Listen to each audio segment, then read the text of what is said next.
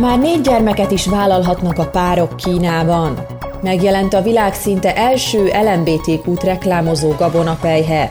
Az amerikaiak 62%-a ellenzi, hogy transzneműek versenyezhessenek a női-férfi sportokban. 64 évesen meghalt Jeruzsálem régészetének királynője, Eilat Mazár. Európa legnagyobb luteránus gyülekezete is kiállt a transz ideológia mellett. Pornósztárból lett lelkész egy férfi, aki megtérésének történetét egy keresztény podcastben mesélte el. A Hitrádió legfrissebb hitéleti híreit hallják. Már négy gyereket is vállalhatnak a kínai párok, jelentette be a pekingi vezetés, amely lazított a népesség szabályozáson. A központi kormányzat vélhetően ezzel akarja ellensúlyozni azt, hogy Kínában lelassult a népesség gyarapodása, amely azt kockáztatja, hogy előrekszik a társadalom, és szélsőségesen csökken az aktív munkavállalók száma. A Capital Economics elemzőház korábbi becslése szerint 2030-ig évente fél százalékkal csökkenhet a rendelkezésre álló munkaerő Kínában, és ez hasonló hatással lehet a GDP-re is. Ugyanakkor egy ENSZ becslés szerint 2027-re érné el csúcsát a kínai népességszám. A Reuters szerint a döntés a kínai kommunista párt Xi Jinping elnök vezette politikai bizottságában született meg, az intézkedés hatályba lépésének ideje azonban egyelőre még nem világos. Megérkezett a Kellogg's világhírű műzligyár első LMBTQ témájú gabonapejhe. Az amerikai cég egy melegjogokért harcoló szervezettel fogott össze, és a gyerekeknek szánt mesekarakterekkel teli műzlis dobozon arra bátorítják őket, hogy vállalják fel önmagukat és saját névmásaikat. A műzlipehely ráadásul szívecske alakú és szivárvány színű, és ehető csillámporral van megszorva, a doboz oldalán az LMBTQ közösség által használt névmások is szerepelnek, és arra bátorítják a fogyasztókat, hogy a dobozra írják rá a saját névmásukat. Az Együtt Büszkén című kampányukat a GLAD nevű melegjogi szervezettel együtt indították, amelynek szlogenje az, hogy a beskatujázás a műzli termékeknél használható, nem pedig az emberek számára. A világhírű műzligyártó, amelynek több terméke Magyarország élelmiszerboltjaiban is elérhető, minden szivárványos műzli árából 3 dollárt a melegpárti szervezetnek fog adni. Az új műzli nagy felháborodással szembesült konzervatív keresztény csoportok részéről. Az amerikai társadalom a tradíció, család és jólét védelmében egy petíciót adott ki a Kellogg's figyelmét felhívva arra, hogy hagyják abba a homoszexualitást támogató műzli reklámozását és eladását, helyette pedig népszerűsítsék a tiszta erkölcsi erényeket, ne a testi vágyakat és bűnöket. A petíció eddig 25 ezer támogatót jegyzett. A műzli megjelenése a Pride hónap közelettével jelent meg. Sok más cég már elkezdte a szivárványos termékek reklámozását. A Disney például piacra dobott egy szivárvány Disney kollekciót, amely olyan ruhadarabokat tartalmaz, amelyeken jól ismert meseszereplők vannak a szivárvány színeivel ábrázolva, Emellett szivárványos játékokat is árulni fognak a népszerű karakterekkel.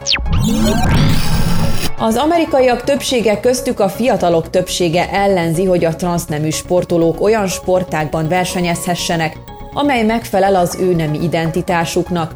A Gallup új kutatása, amely több mint ezer amerikai polgárt kérdezett meg a témában, kimutatta, hogy a többség bár támogatja a transzneműek katonasságba való besorozását, mégsem nézi jó szemmel, ha biológiai lányok vagy fiúk között transzneműek is sportszerűen versenyezhetnek. Tízből hat amerikai, azaz 62 százalék azt állítja, hogy a transznemű sportolóknak olyan csapatokban kellene szerepelniük, amely megfelel az ő biológiai nemüknek, míg csak 34 százalék ért egyet azzal, hogy a nemi identitásuknak megfelelően kellene kezelni őket a sportban. A kutatás szerint a republikánusok 86 százaléka a politikailag függetlenek 63%-a, a demokratáknak pedig 41%-a ellenzi, hogy a transznemű atléták az ellenkező nemmel együtt versenyezhessenek. Ezzel egyetért a 18 és 29 év közöttiek 59%-a és az 50 és 64 év közöttiek 58%-a is.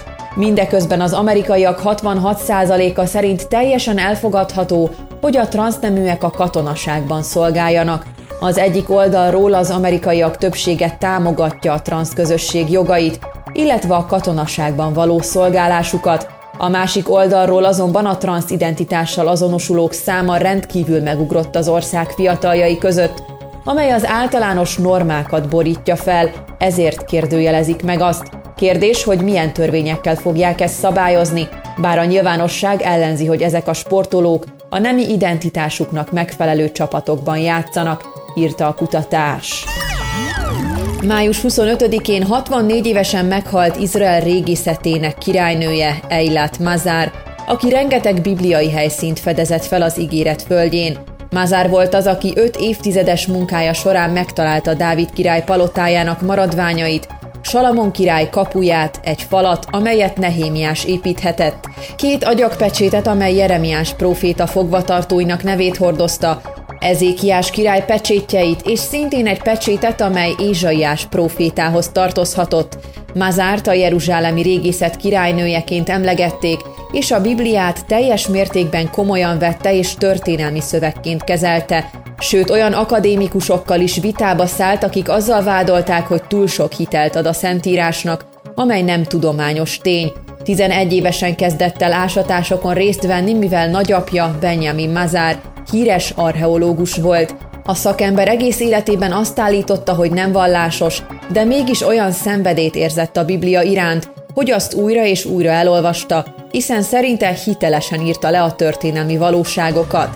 Nem hiszem el, hogy vannak olyan régészek, akik nem veszik figyelembe a Bibliát, figyelmen kívül hagynak egy írásos bizonyítékot. Nem hiszem, hogy egy igazán komoly tudós ezt tenné. Ennek nincs értelme, mondta korábban a Christianity Today hírportáljának. Mazár Izrael északi partjának föníciai kultúrához köthető ásatásaival foglalkozott, ő vezette a Dávid városában és a Templomhegy déli falánál zajló feltárásokat is.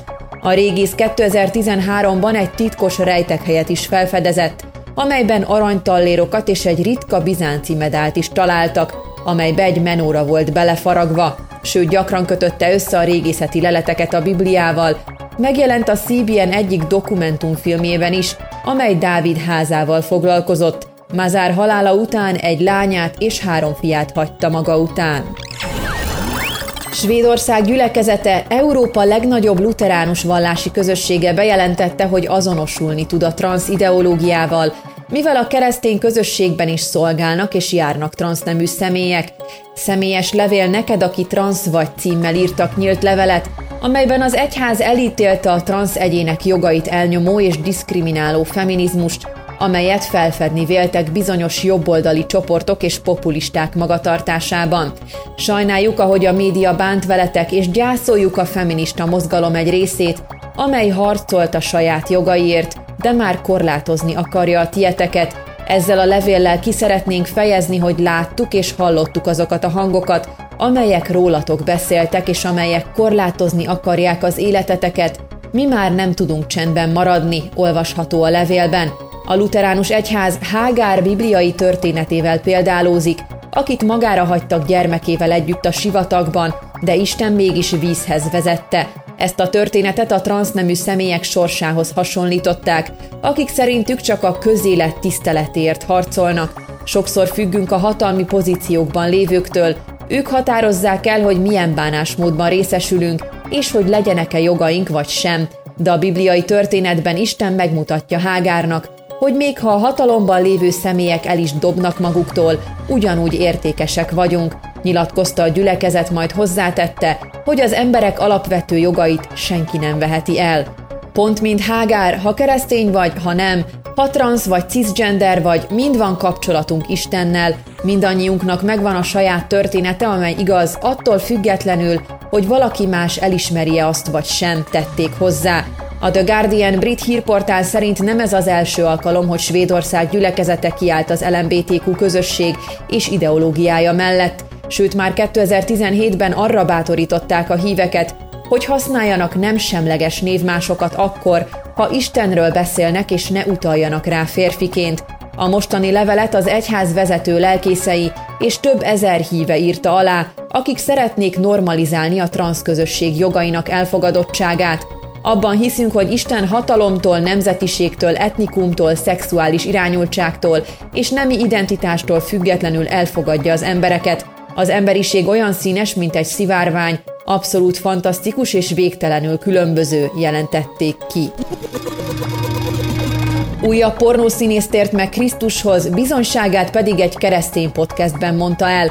A Let's Talk Purity, azaz a Beszéljünk a tiszta erkölcsről című podcast, amelyet szintén egy egykori díjnyertes pornószínésznő vezet, aki megtért Istenhez, beszámolt Joshua Broom történetéről, akinek életét annyira tönkretette a pornóipar, hogy meg akarta ölni magát. Emlékszem az utolsó jelenetre, amit leforgattam. Feküdtem az ágyban, és arra gondoltam, hogy meg akarok halni. De nem volt merszem megölni magam, így azon gondolkodtam, hogyan csináljam. Nem volt előttem jövő, senki sem akart feleségül jönni hozzám, senki nem alkalmazott volna egy munkahelyre a múltam miatt. Teljesen szükségtelennek éreztem magam, mesélte Joshua, aki végül összeszedte magát, kilépett a pornóiparból és újjáépítette életét. Ma már nem csak férj, de apa és lelkész is, aki hirdeti Isten igéjét. Broom tinédzser korában kezdett modellkedni, és amikor Kaliforniába költözött, egy olyan ismerősen mutatta be számára a pornóipart, akinek voltak kapcsolatai. Először szkeptikus volt, végül beleegyezett, hogy szerepel egy pornófilmben. Nem is értem, hogy jutottam el erre a pontra, hiszen ennél jobb nevelést kaptam, de mindenkinek vannak gyenge pillanatai, és én a bizonytalanság tetőfokán voltam ekkor. Láttam egy lehetőséget, és túl gyenge voltam ahhoz, hogy ellenálljak, mondta. Négy év után rájött, hogy undorodik saját magától, de a negatív érzelmeit már nem tudja lemosni magáról. A családján töltötte ki haragját, amely odáig fajult, hogy már saját édesanyjával sem állt szóba. Azért borultam ki sokszor, mert több sebből vérzett a szívem, szó szerint meg akartam halni, és mindent megtettem, hogy eltakarjam, mit érzek, mondta Joshua. Karrierje azonban egyre csak fejlődött és odáig jutott, hogy 25 felnőtt filmet is leforgatott egy hónap alatt.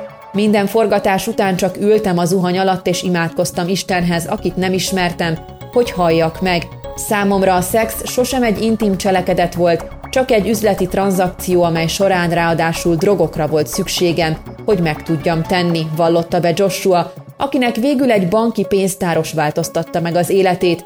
Éppen egy csekket váltott ki, amikor a pénztáros a saját nevén szólítva őt megkérdezte, hogy segíthet-e rajta. Joshua meglepődött, hiszen egész identitása a toxikus munkájához kötődött, és mindenki a művész nevén szólította. Átrohantam az utca túloldalára a lakásomhoz, belenéztem a tükörbe, és összetört a hamis identitásom, többé nem a pornószínészt láttam, csak Joshua Broomot. Rájöttem, hogy elhagytam a szeretteimet, és egyedül vagyok, csak sírtam és sírtam, felhívtam mindenkit, hogy kiszállok a bizniszből, és pár nap alatt eltűntem. A következő két évben próbáltam újjáépíteni az életemet, egy edzőteremben dolgoztam, és senkinek nem árultam el a múltamat. Mondta majd hozzátette, hogy találkozott egy lányjal, aki megkérdezte tőle, hogy ismeri-e Istent. Joshua elkezdett vele gyülekezetbe járni, megtért, két év múlva eljegyezték egymást és össze is házasodtak. Ma már boldog szülők és Joshua, aki egykor meg akart halni, vidám életet él, lelkészként prédikál és mindenkivel megosztja hitét, amely megváltoztatta az életét. Jézus tényleg meghalt értem, azért jött a földre, hogy én életre kelhessek, mondta a lelkész a podcastben.